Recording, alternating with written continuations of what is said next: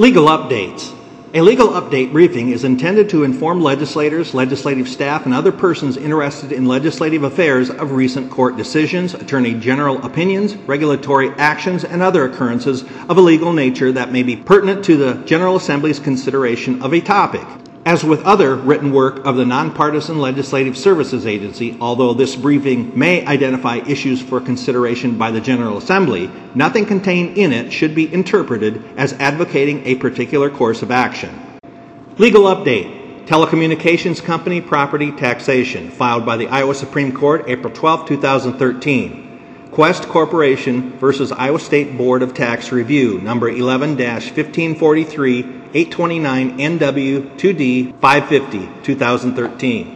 Background and procedure. The Federal Telecommunications Act of 1996 and the state legislation in Iowa was enacted to enhance the availability of telecommunications services and encourage competition following a period of years where the monopoly conditions of the telecommunications industry were deconstructed. As part of House File 518, enacted by the General Assembly in 1995, telecommunications companies that are classified as competitive long distance telephone companies, or CLDTCs, are no longer subject to property tax on switches, computers, equipment, and other personal property that was first assessed for taxation in Iowa on or after January 1, 1996. However, such exemption was not extended to incumbent local exchange carriers, or ILECs, including Qwest Corporation. In addition, wireless telecommunications companies are not subject to tax on such personal property because they are not considered to be a telephone company, quote, operating a line in this state. Within the meaning of Iowa Code Chapter 433.1, wireless telecommunications companies are instead assessed locally for the value of their cell towers and other real property.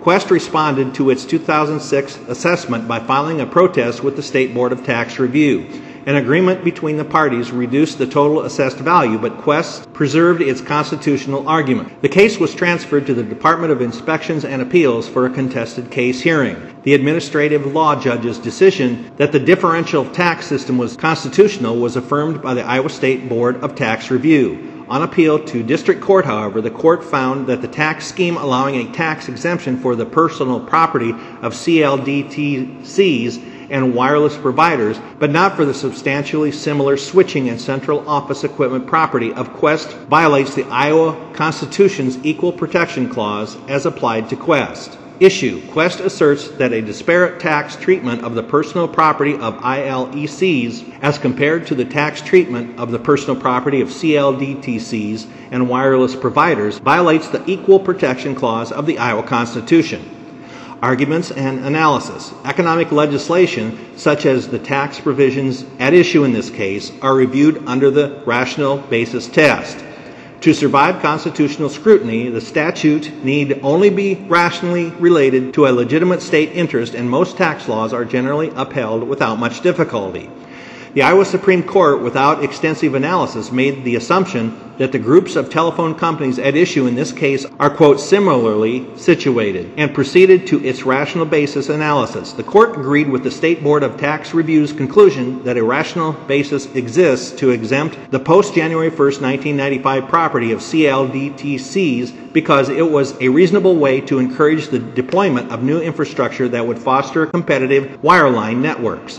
The court also rejected the district court's determination that even if a rational purpose existed at the time the exemption was enacted in 1995, such purpose is no longer rational because of the change in the market dominance of Qwest in the overall telecommunications industry in Iowa. The court concluded that the wireless telecommunications and wireline telecommunications were not substitutes and acknowledged a continued dominance by Qwest in the wireline telecommunications market following a finding in the record that the ILECs retain some vestiges of their former monopoly status, the court concluded that the continued taxing of ILECs' personal property is an appropriate way to address that dominance.